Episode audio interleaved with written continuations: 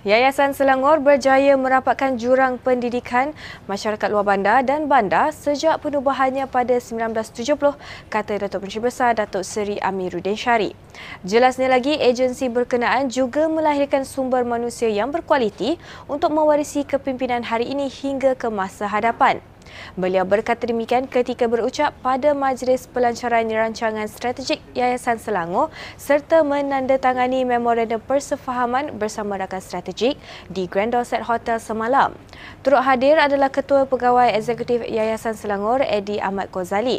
Tahun lalu, menerusi pembentangan belanjawan 2023, beliau memaklumkan jawatan kuasa tetap Pendidikan Negeri Selangor diuruskan sepenuhnya Yayasan Selangor bermula tahun ini bagi menggembling potensi dan prestasi pengurusan pendidikan negeri.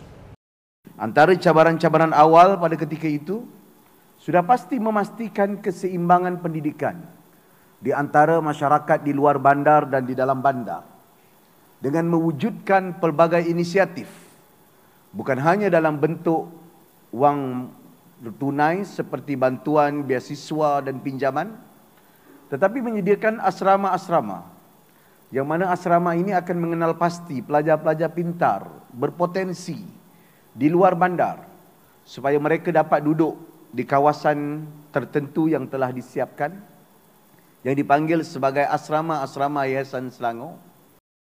Pelajar dibenar terus memakai baju sukan ke sekolah sehingga diberitahu sebaliknya, kata Menteri Pendidikan Fadhlina Sidek. Beliau berkata kementerian memberi kelonggaran itu kepada semua pihak sehingga ada pengumuman baharu sekiranya diumumkan kelak. Fadhlina percaya kebenaran itu memberi kelegaan dan kegembiraan kepada ibu bapa pelajar, malah ada antara mereka mahu pelaksanaan itu dikekalkan meskipun keadaan cuaca bertambah baik. Pada 3 Mei lalu, Kementerian Pendidikan memberi kebenaran untuk memakai pakaian atau baju sukan semasa cuaca panas bagi mengelakkan masalah kesihatan kepada guru dan pelajar. Tali leher juga tidak diwajibkan bagi pelajar yang kekal berpakaian seragam. Pakai terus hingga kita buat pengumuman lain. Setakat ini tak ada masalah. Kita akan maklumkan dari semasa ke semasa, tapi untuk setakat ini teruskan, dan kita cuaca pun masih lagi masih panas lagi. Jadi teruskan. Kita ingat ramai ibu bapa gembira kan? Betul, ada permintaan nak pakai sampai bila-bila. Oh. Ini keluar berita headline lah. Ini yang nak berita headline keluar besok ni. Saya ingat kita bagi ruang dulu sehingga cuaca benar-benar sesuai untuk mereka kembali kepada uniform, tapi untuk sekarang ni teruskan, kita tak ada halangan. Sebanyak 86,449 tan metrik sampah dikutip di Sungai Klang melalui projek Gerbang Maritim Selangor SMG menggunakan mesin pengutip sampah Interceptor 005 sejak 2016. Menurut Pengarah Urusan Landasan Lumayan Sendirian Berhad LLSP, Syaiful Azmin Nordin berkata di awal operasi pembersihan Sungai Klang pada 2016, sebanyak 1,492 tan metrik berjaya dikutip, dan daripada jumlah itu 51% adalah sampah bukan organik, manakala bakinya organik. Menteri Alam Sekitar Nik Nazmi Nik Ahmad yang hadir melawat tapak operasi pembersihan Sungai Klang semalam turut berpuas hati dengan komitmen kerajaan negeri memulihara ekosistem Sungai Klang yang kini telah menampakkan hasil perubahan yang lebih baik. Interceptor ni dia menangkap sampah sarap yang masuk ke dalam sungai. Terutamanya sampah plastik lah, dan kita lihat kalau mengikut laporan mereka, sampah secara umumnya telah berkurangan, bau juga berkurangan di Sungai Klang. Dan Sungai Klang yang dulu ada setengah tempat sampai kelas 5, sekarang kelas 3, dan at the best situation can be even kelas 1 kalau musim hujan dan sebagainya. Jadi peningkatan tu kita nampak, dan saya ingin ucapkan tahniahlah kepada pihak Kerajaan Negeri Selangor, MBI dan juga syarikat mereka Landasan Lumayan di atas kejayaan tersebut. Seramai 146 kaki tangan Perbadanan Kemajuan Negeri Selangor PKNS diraih pada Majlis Anugerah Perkhidmatan Cemerlang APC 2022 dan Malam Jasa Mudi Kenang PKNS 2023. 74 daripadanya merupakan penerima APC bagi tahun 2022, manakala 32 yang lain adalah penerima Anugerah Perkhidmatan Lama bagi kategori 20, 25 dan 30 tahun serta 40 kaki tangan lain yang bersara wajib.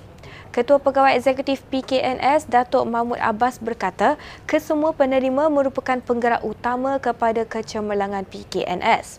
Harapan beliau menerusi pengiktirafan ini diharap mampu mendorong kaki tangan terus memberi komitmen sekaligus menjadikan PKNS diyakini dan menepati kehendak pelanggan khususnya rakyat Selangor.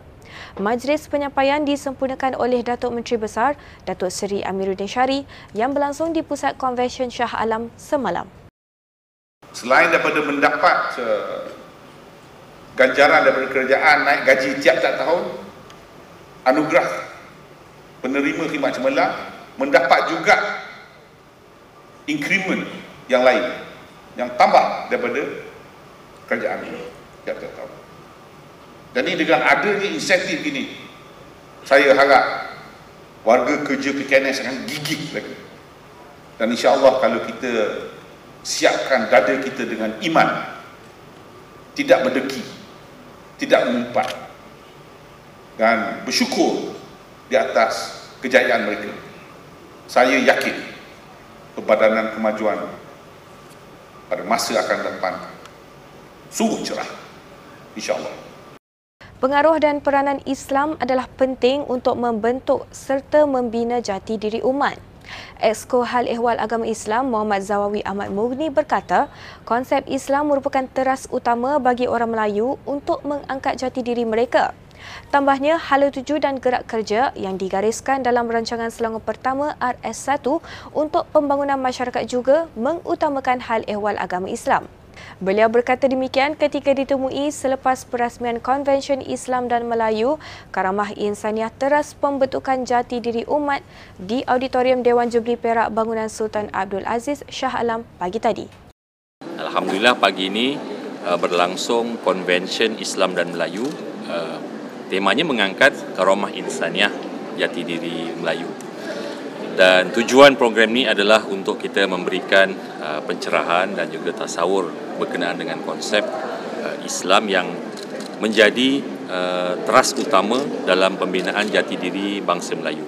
Hari ini sasaran kita adalah kepada pemimpin-pemimpin terutamanya di ketua kampung, nazir, ahli majlis dan juga pimpinan-pimpinan parti politik supaya mereka faham dan jelas tentang hala tuju dan gerak kerja yang akan dibuat untuk menjadikan Selangor ini sebagai Baldatun Toyibatun Warabun Ghafur. Dalam RS1 itu, untuk kelas tarian sosial itu, pastinya teras kepada orang Melayu ini adalah agama Islam, iaitu nilai-nilai dan juga ciri-ciri atau nilai-nilai murni Islam itu yang diterapkan dalam pembinaan watak dan juga karakter orang Melayu, supaya kegemilangan orang Melayu satu ketika dulu akan dapat ditonjolkan semula hari ini. Dan ini antara komitmen kita dalam kerajaan Selangor, kerajaan perpaduan untuk mengangkat martabat Islam dan juga mengangkat jati diri orang Melayu. Seramai 60 rakyat Kelang menerima bantuan peralatan mesin perniagaan.